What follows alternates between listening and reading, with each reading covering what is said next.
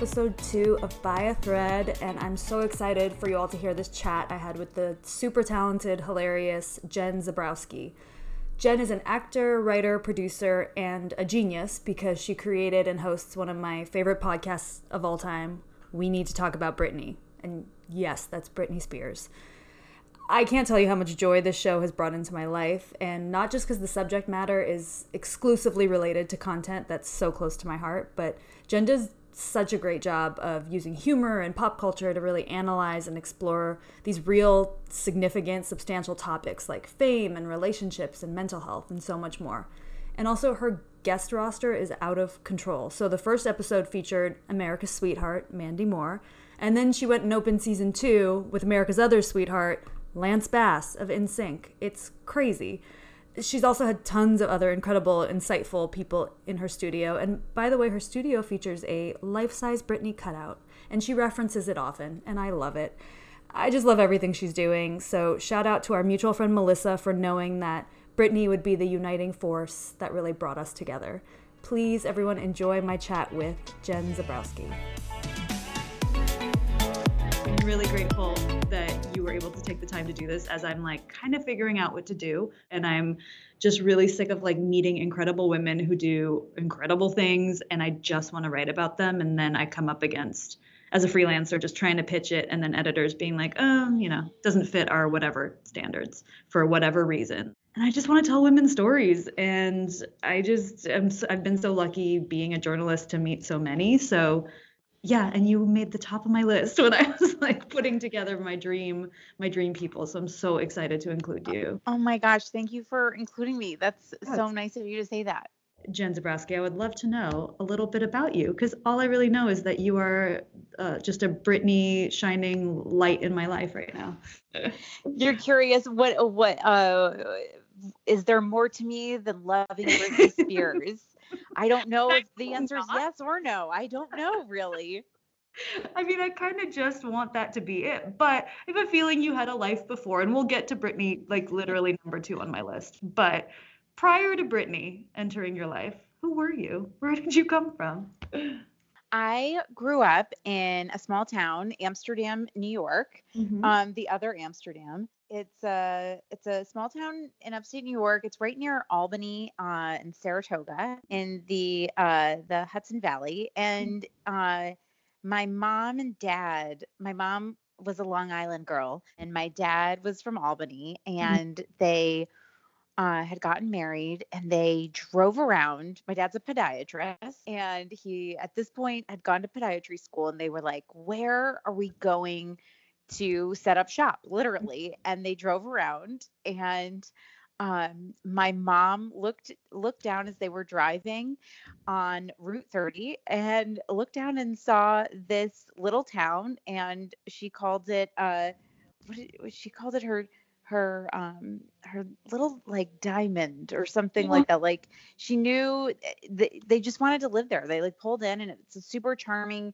charming town and it's um had some some rough times. We were we were known as the carpet city and it was um so our town produced all of all like rugs and carpets. Mm. and then um so we have all these factories in our town and most of them moved down south and so our town took a big hit. And um and really never really came back from it. But the people who live there i mean my parents are kind of even seen as new in town still um and you know this was when they were like 20 25 and 27 mm-hmm. when they were choosing a place to live um, and start their family so it's a really special place and it really um, means a lot to me. And mm-hmm. so like when I talk about it, it's like, oh my gosh, we're gonna talk this much about like where you grew up, but I uh-huh. I love where I'm from and uh, I love the people where I'm from. And there's a great sense of community. And because so many generations have stayed there, it's uh, like I'm a rarity that I left that I left town, and some of my friends are still there, and uh, and it was pretty dreamy. Like I said, my dad was a podiatrist, my mom yeah. was a teacher, um, and then a, a stay-at-home mom, and like truly defined what it meant to be a homemaker, and um, all of the other uh, women in town in our neighborhood um, were my mom's like very dear friends and they all had kids around the same time and so i was kind of raised by not just even my mom but all of these women uh, in in our neighborhood uh, and uh, so a sense of community and being a part of a sisterhood and learning from all of these these women uh, like really stuck with me and i think that's where it all where it all began that's awesome and i feel like that is i grew up i was born and raised in san francisco so like definitely not uh, you know, like it, it, was definitely a city urban vibe, and I didn't have that kind of like close community. So that just sounds lovely, and it's nice to hear someone who like has such fond feelings for where they grew up from, like where they grew up, because so often people just want to get the fuck out. Clearly, you did make the move. So how did that come about? Um, why? Why? Like, was it difficult to leave, um, given how beautiful and nice your upbringing was?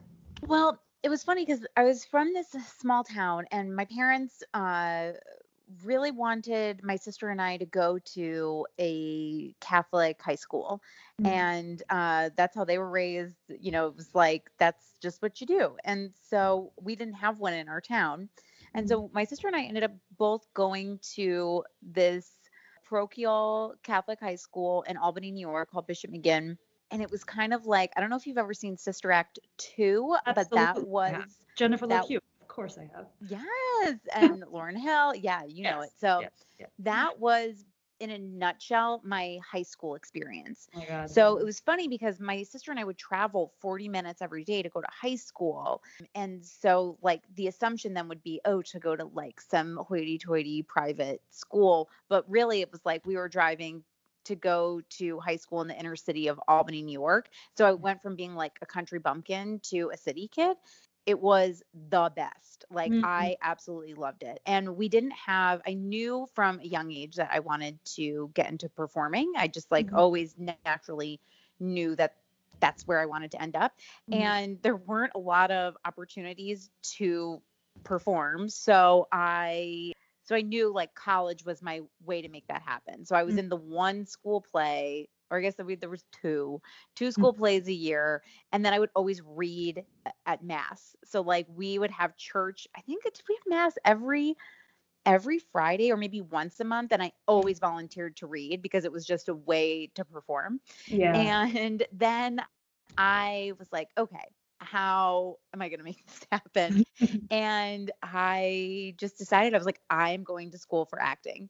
Mm. And I auditioned and I got into one place. I got into Emerson College. Mm. Uh, a lovely woman named Maureen O'Shea was my auditor, and she said yes on the spot and made it happen. I had not so great grades, mm. and luckily I got in, and it changed my life got into a comedy troupe and uh and I was changed forever and like met my people and then Emerson has a a semester in that you can do in LA mm-hmm. and that I was I knew like I'm definitely doing that and I did and I moved out here and um for that semester I got an internship at Jimmy Kimmel and oh it was goodness. at the beginning of his show. I think he had mm-hmm. maybe done it for a year, maybe 2 mm-hmm. And uh, and from there, I became uh, from after being their uh, their intern, I became the receptionist, mm-hmm. and I became the world's worst receptionist. um, but I had loads of enthusiasm, and and then I just stayed. And then I moved to LA, and I've been here ever since. That's amazing. So how long has it been now that you've been out there? That was in two I graduated in 2004, so oh my gosh, like 14 years. It's so oh, crazy. Oh, that's so awesome. I think that's very brave first of all because I have been planted in the same city for most of my life. So I think that's incredibly brave to make a move like that. I know we've skipped ahead to past college now, but let's let's talk about Britney. So I I graduated college in 2006. So basically, same era. And I very distinctly remember being in a car and hearing baby one more time come on the radio and just think like i couldn't understand what kind of music it was like i didn't i i still like viscerally remember just i couldn't make sense because i hadn't heard pop on the radio in so long and like i just i had been obsessed with like paula abdul as a kid and all of that but it had been so long that i was just like was fascinated and i was like what is this? Um and lo and behold it was Britney. do you remember like that first introduction of when that all when she came out and what you thought? It's so funny is that i i i kind of don't. I remember the first time i remember the first moment i heard genie in a bottle. I was in uh I, I was in uh, my family's Jeep Cherokee that was my mom's and that was my sister's and then became mine that we referred to as the Black Beauty. And I mm-hmm. was with my friends and I remember who I was with and I remember like even the street I was on in my town and I remember that moment very clearly. Mm. But I don't remember the first mo- time I heard Hit Me Baby One More Time. It kind of just feels like Britney was always a part of I think she was, frankly. It's very bizarre. I just remember loving her and being like, you're okay, you've just always been here doing yeah. this. Like she quickly just became my you know north star very just very quickly instantly yeah. Um so i don't remember the moment of inception it just kind of like happened i think that makes it more magical frankly yeah um, that's amazing and I mean, so clearly, like this podcast has become, I think it's become a phenomenon, frankly. And I feel like the guest list has been incredible. What what was the evolution? Like, how did you first think of it? What was like, what was the motivation behind it? Well, really, I had I had gone through a a creative uh breakup. I was in a I was in a writing partnership and uh, we we broke up and it was really devastating to me mm. and um and i uh i just i knew i didn't know like what was next mm-hmm. and i had started writing and i was working on a few other things but i i was like i wanted to do something on my own and and i wanted to do it i was ready and i was just like okay come to me like whatever the, the next thing is just like please like hands mm-hmm. up in the air like move through me i'm ready i'm ready for it and um and then i was like well i like collaborating and the whole thing was i had reached out to so many people for their advice and they said my only piece of advice would be don't collaborate you're ready do something on your own you always want to do something with people just do something on your own and and I thought, well, how can I get around that advice and not follow it? and it. I thought to myself, okay, I want to do something about Britney Spears or with Britney Spears. Mm-hmm. Like that like this is how I can collaborate even if she's not in the room with me. Mm-hmm. And um, which she is, the cardboard cutout is always there, right? Always there. I'm looking yeah. at her right now. She's, oh, she's right so in front of me. Yeah, oh my God. right here. That's what I feel. I felt that. yep, yep. and all of a sudden it just it like came to me and um my husband came home from work one day and I just like walked in the living room and I was like, I think I got it. I think I know what it is. It's a podcast and it's called We Need to Talk About Britney. and it will only be 10 episodes. So at first I thought it will just be these 10 episodes and it will be all of her albums, her 9 mm-hmm. albums with her 10th with the the greatest hits album mm-hmm. and uh and that's what i'm going to do and i'm going to interview people and i'm going to break down her albums and that's kind of like how it started mm-hmm. how the idea started and um then i started talking to some podcast networks no one was interested i had like some interest but not really mm-hmm. and then i just said you know what i'm just going to start making them Mm-hmm. And so I did. And I put up all the albums uh, on a cork board and I uh, reached out to people who I knew and specifically asked them to do like certain episodes. Mm-hmm. And I saved the first album, Baby One More Time, blank. I just left it. Mm. And I had this idea I really wanted. I knew I wanted either Mandy Moore, Miley Cyrus. Oh yeah. Um I think that was those were the two where I was like I just want Miley Cyrus and Mandy Moore or Mandy Moore because they had both well I thought Mandy would be great for so many reasons. Yeah. Um that I think are, you know, it's clear after hearing it. And then Miley Cyrus has been so supportive of Britney and they um and the way she talks about her, I really I really connect with how she talks about Britney and they have the same manager. And so I just thought like, okay, I, I feel like she would be a great guest. So um so I just left that blank and sometimes I or in the past I've had a, a real problem with not getting things across the finish line. Mm-hmm. And so some close friends uh, were nervous that I had left that one blank because they're like, I think that means you're just trying to not finish it. And I was like, right. no, like I'm going to. I'm just going to wait and see. And I need to figure out what this is. And so I did some interviews and I think I did like, I did maybe like Jason. Oh, I did Lauren Morelli 1st mm-hmm. who's an oh, amazing she, writer. So good she's so she's so wonderful and we've been friends for a very long time and so that was very easy and she was one of the per- first people I shared the idea with so oh. I did that like I just like got my feet wet and yep. then when the time was right I Mandy and I had some friends in common and I reached out to a friend and I just I don't think she'll even say mm. yes like I don't know what do you think and they they said well who knows what she'll say but I'll put you in touch and I said mm. really that's and um, she said, "Yeah, I mean, what's the?" She might say no. That's the worst that can happen. Best case is that she says yes, and and that and then she said yes. It was crazy. Oh. It was amazing. It was amazing. Such a great, amazing way to kick things off, and like. I mean, what a gem! What an American treasure, Miley or Mandy Moore is, and Miley Cyrus. But I mean, she was just so. It was just so funny to hear it from her perspective, and to find out that they've never met that I'm I'm like still not clear on that. It's it's possible.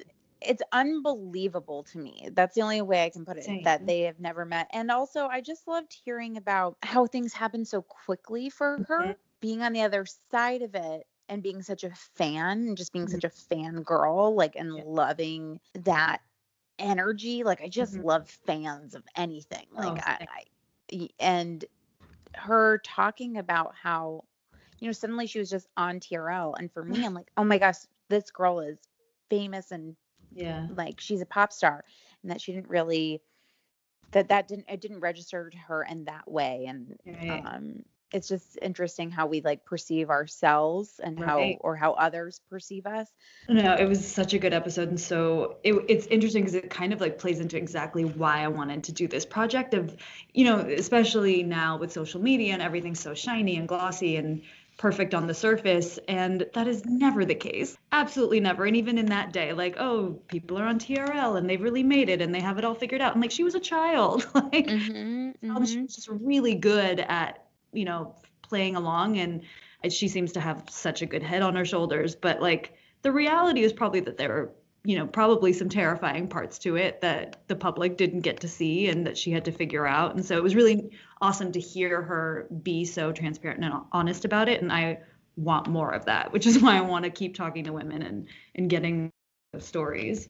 Yeah, um, and one of the things I love about about britney so much, and obviously this was how my love grew for her because this didn't happen until uh, later, almost 10 years into her career. But, you know, when she had that public breakdown, mm-hmm. um, and at the time, I was pretty happy go lucky, even up until I would say it wasn't, I didn't really face my stuff or, or face adversity even probably until like in my late 20s mm. and mm-hmm. it's it's really interesting it's like when you have an experience like that, all it does is is deepen eh, everything everything everything deepens like mm-hmm. and it's and it's amazing and every hard thing that I've faced I have it's it's allowed me to be a better version of myself mm-hmm. and to grow and I look at britney and it's like it's not shiny and glossy and right. it's like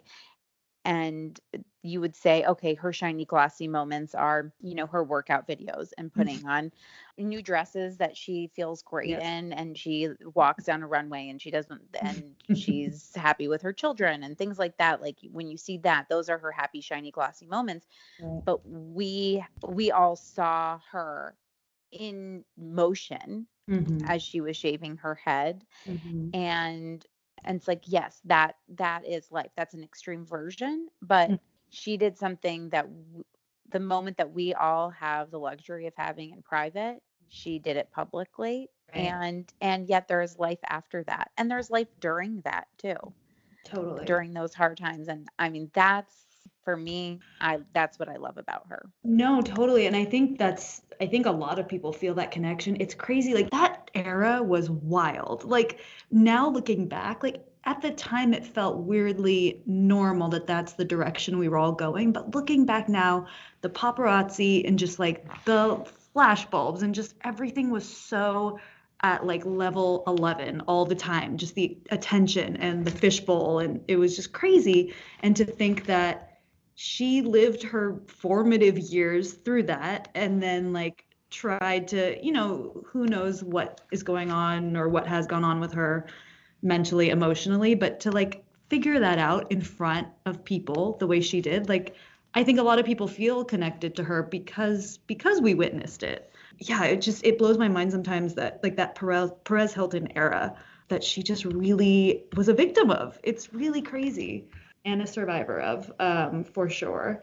And that's part of why I love your podcast so much, is because it really, I love the idea of kind of examining a time, era, whatever, through the lens of Britney, because I think pop culture is so important. And I, I get so annoyed when people, you know, disregard it or think it's frivolous or funny. And I, the thing that annoys me most is when people are like, oh, Michelle, you're so funny. You're so cute with your little pop culture things and like that's like nothing could be more infuriating to me um, yeah I well just, also i think that the days of people saying that kind of statement to you are over because look who our president is he was a part of pop culture right. and so it they are one and the same pop right. culture is culture it's right. it is for better or worse. Yeah, I just think I really appreciate that about the podcast and like hearing Damien uh, Fahey come on, like that was really fascinating to get like that inside perspective of what the hell was happening behind the scenes at that time.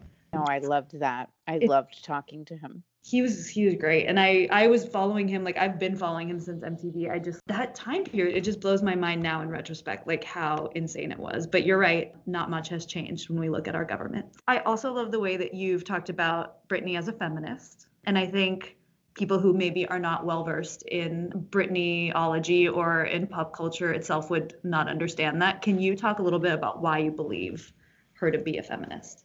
Well, yeah, I mean, feminism is the belief that uh, in inequality that mm-hmm. everyone is equal so it's very simple um, and i believe that she when she talks about her her lingerie line and she was asked like who you know who will you wear this for and she responded that she would wear it for herself mm-hmm. and she was really like confused right. um, by that question and and we all know that Britney doesn't have an agenda she is mm-hmm. incapable of having an agenda and so you can only believe what she says and she meant it that she she wanted to feel good and if you you know if you watch any of her Instagram videos, you can see how I think the greatest relationship she's ever had is with her physical being. She feels really strong in her body and she wants to like move move through her life in her own way and like I, I i've said this before I, I don't think she's doing the feminist reading list by any stretch of the imagination but i think she believes in equality and it's it's why um you know she is so popular with so many different audiences and she's been so good to so many people who have you know been fighting for equality for a very long mm-hmm. time mm-hmm. and she has treated everyone with such respect and like she's really you know wanted to celebrate all of her fans and I love that about her. I do too. I love what you said that equality is simple. And I I listened to when you were on um, the Enthusiasm Enthusiast podcast, which I hadn't heard mm-hmm. of, which I just love that title and I feel like I relate to it so hard. And I love that you said equality at the end of the day is really simple. And that's so I mean, it's such a profound statement because it's it's crazy the connotations that get attached to feminism to even the term equality and when it's it's really simple and like did it what was your kind of like evolution of understanding feminism or understanding equality and how has it kind of developed over time?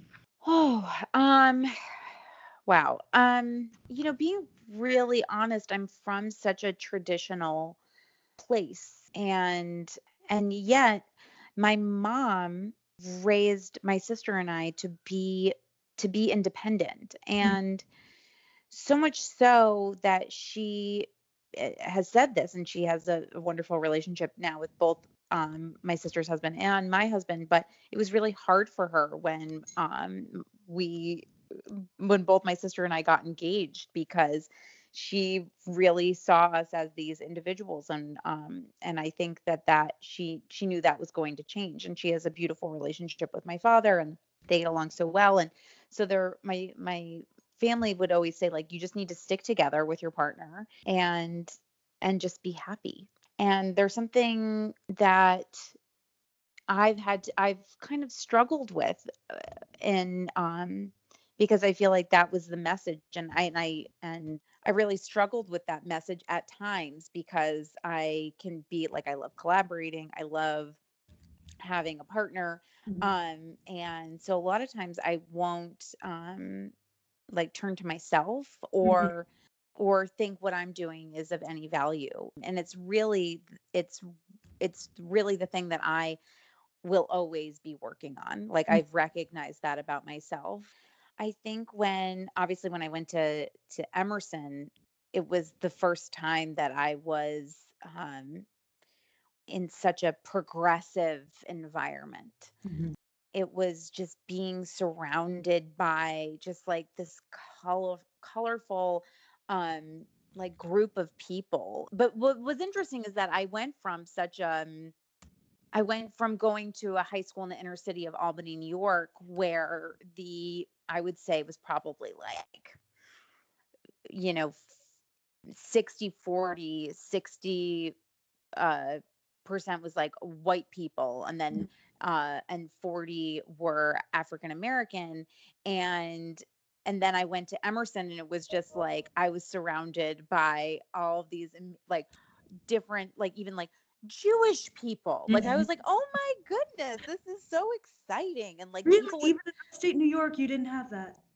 Um not n- no, not really. Not really. I mean, it was like we it was like Italian, Italian Catholics, Polish Catholics, uh-huh. Irish Catholics. I will say um, Catholics very similar to Jewish immigrants.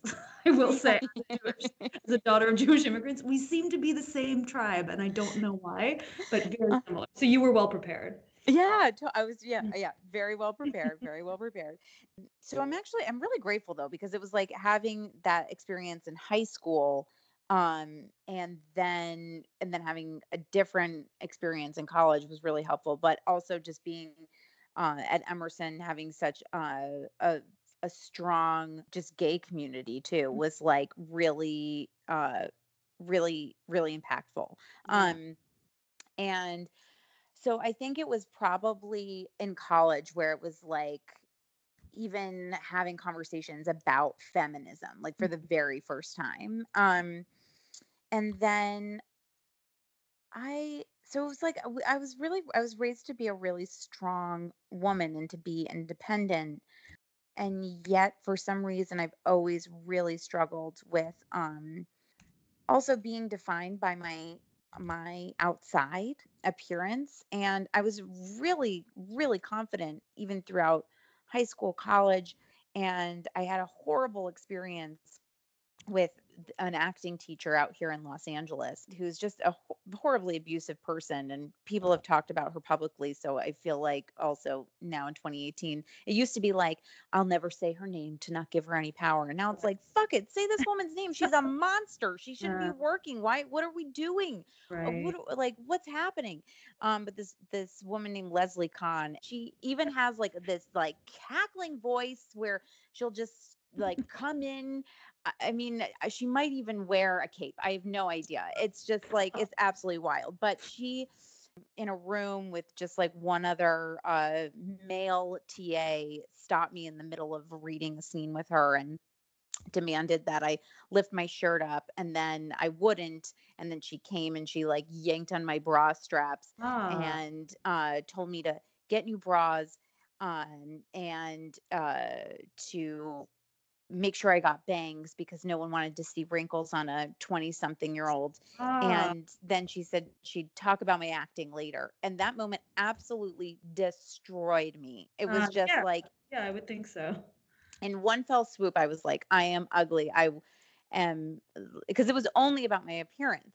Mm. And, um, and so I, it's only until me, really recently um, I would say over the last six years, where uh, I'm I'm just like I'm I'm great. Everybody's great. Yes, yes. Everybody's and- great. If I don't want to wear makeup today, I don't I'm not going to wear makeup. If I'm not if I don't want to wear uh wear a bra today and yeah. my and like I'm going to write all day from home and my husband's going to come home and find me this way like like that's that's what's going to happen totally. um and and meanwhile like to me i'm like wow this is so embarrassing that this is something that ran through my head that I thought that that would matter. And then I, I would say it out loud, and my husband would be like, "Whoa, this is crazy! Mm. like, please don't like." I would never um define you in that way. Like right. that's not where your beauty comes from. It comes from inside. And uh so it's a journey. I think but it's like if we don't talk about this stuff mm-hmm. and like mm-hmm. share these honest feelings that we have about um uh, like it's like I feel like we're skipping over it a little bit right. where now it's like we don't need to do any of this. We are who we are and it doesn't matter and, you know, Alison Brie and I talked a little bit about this. And, you know, she did an interview where she was saying, you know, I am who I am. And yet I'm like, ooh, I'm 35. Do you still think I'm sexy? Mm-hmm. And I just think we're doing a huge disservice if we skip over our honest internal feelings oh um, oh, about our physical beings. A hundred thousand percent. I have a billion things to say, and I'm just like reacting and enthusiastically nodding, and you can't see me. But mm. this is still, as much as we like to say, you know, that everyone's a feminist, it's so not true. And it's women are still held to this not yeah. only unreasonable standards, but also just the fact that it's okay to vocalize that and base everything about that person's worth, you know, in the physical. And you know you say like you you're you're not sure why that was still like an, an issue for you but it's because we live in this world. Like i don't know. I always am blown away. I don't actually believe that anyone is immune to it. No. so I'm really grateful that you were talking about it. And I love that episode with Alison Brie, and you got me obsessed with Glow because of that episode. um, it's the best show. But yeah, I think women need to be, because if it's not weight, if it's age. And if it's not age, it's something else. And there's just always going to be a thing. And it's crazy. I, I, agree that if we don't talk about it, we're missing it. We're just we're just glossing over it. Oh, it, absolutely. And we I live in the the the Instagram era, and it's mm-hmm. just like, how can we? I mean, we're saying like we have all the power, and it's our time, and right, uh, and uh, I won't be defined by this, and yet then everybody's still using filters. I'm I'm just like, what is happening. I, I mean, that's all you can say. That's literally just that's like the 2018 motto, I think.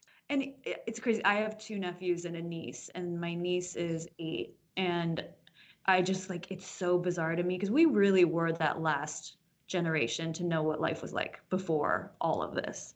And it's just nuts that like her little brain is wired. She doesn't know a world before Instagram. She knows Snapchat filters better than I do. Like she can operate a phone oh, yeah.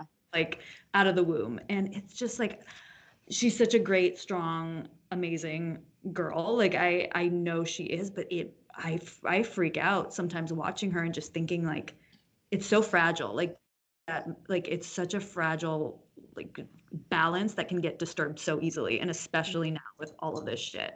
Mm-hmm. And like granted Britney's abs didn't make me feel great at when I was in high school, but like she was a celebrity. You know, it was like celebrities have never necessarily been attainable but now it's like everybody the kids now every yes now everyone is viewed as a celebrity right that's that is the difference but i and i will say like knowing a few too you right. see the other side of the pressure that they feel right, right. and they still feel it like right. the, there is no that didn't that hasn't gone away Right. Probably worse, I would think. And it's kind of so that's also what I'm interested in. Like you are in this industry. What are some of the like more nuanced challenges that women come up against that clearly there's the obvious, like women are told they're fat and ugly and old constantly.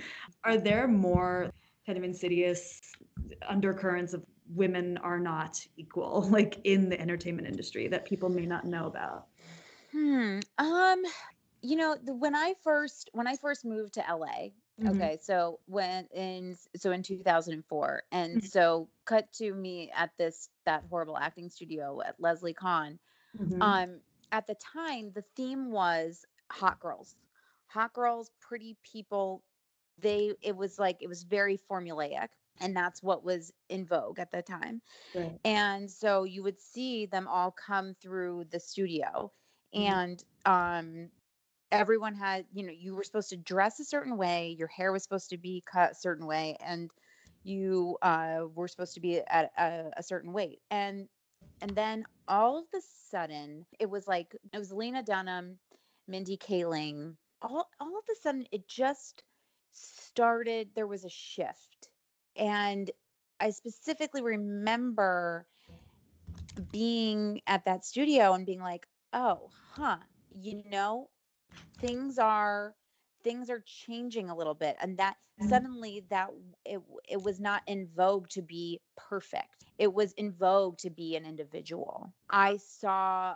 a window. Like i was like there's the that that oh there's the light. But the thing was at that time i didn't even realize it but i was trying to fit in some sort of box that i started to kind of lose just a tiny piece of myself. Mm-hmm. And so I had to lean into the discomfort of uh, getting to know myself again. And so I think that now I feel so much freer. There's still mm-hmm. the, the, the the things that I was I was talking about of um you know, I look in the mirror and I'm like, fuck, I'm getting older. Like time is running out. I'm missing opportunities because of that.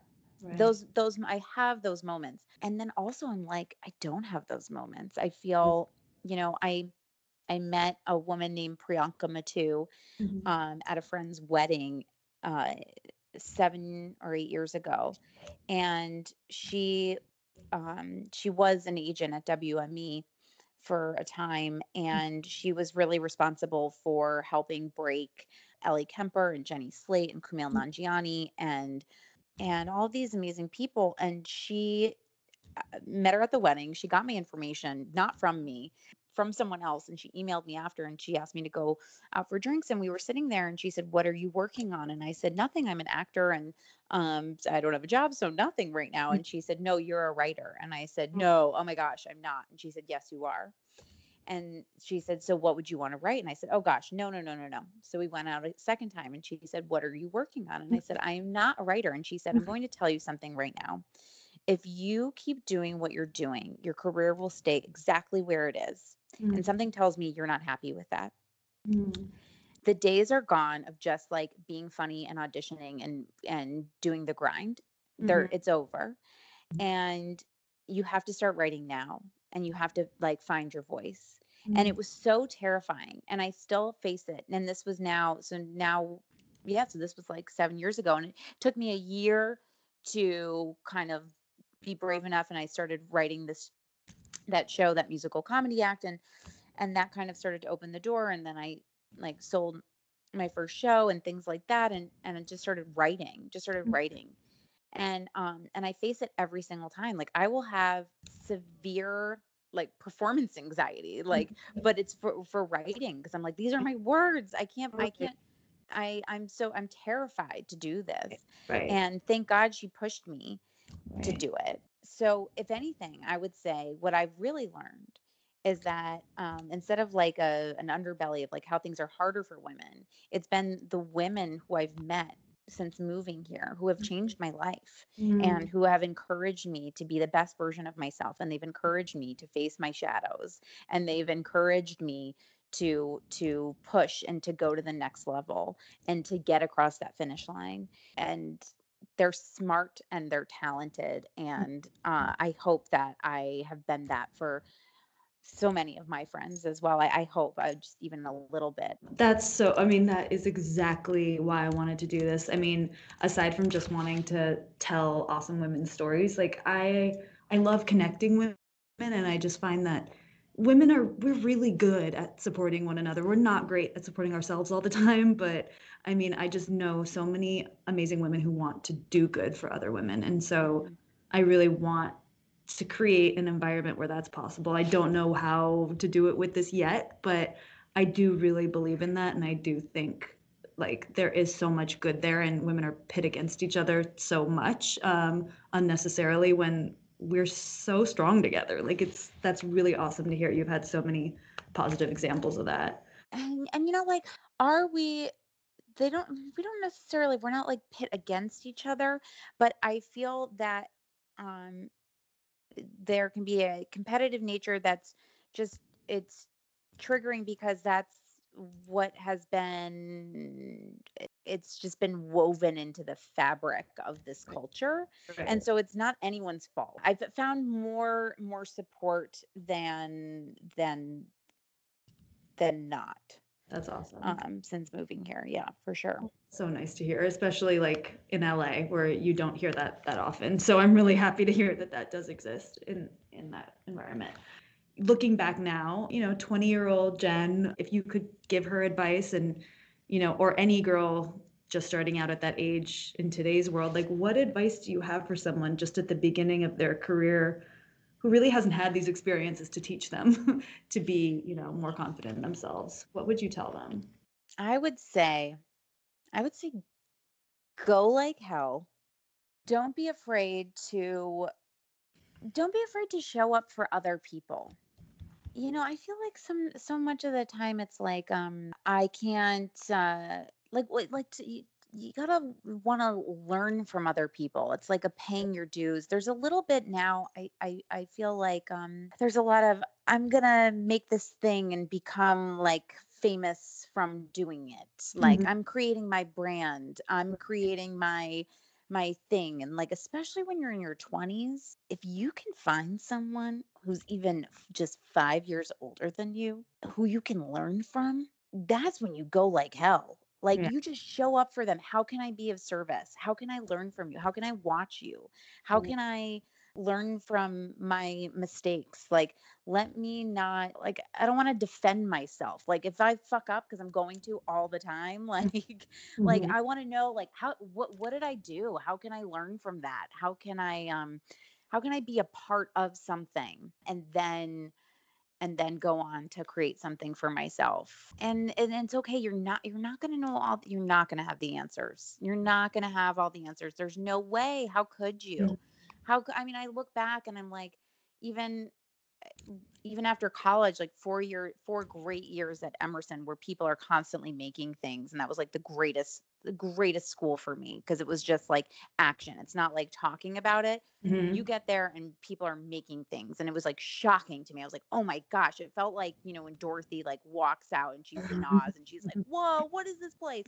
That's right. how I felt when I got to Emerson. So, so I would say just like learn from people learn from people i mean and now i'm still i'm still doing that and like getting to having the opportunity to walk into certain rooms now I, am like who who can go with me in those rooms mm-hmm. or leaning on um and seeking out advice and and and and listening to it asking for it and then listening it's not like will you sit in this room with me so then you can help me get to the next level it's like i want nothing from you other than like your thoughts about right. me and then and then and listening really letting that in Right. Um, so that's even new for me. That's awesome. I, I do think a lot of us could do more listening, just period. I think that would probably go a long way in solving a lot of our problems. So I think that's just general good wisdom. And then for you, I mean, what's next? So can I look forward to more episodes, please? Yes, yes. We're yes. doing so we're doing the second season that will come out in January in early 2019. And um and then I'm working on um, doing a project with the hotline.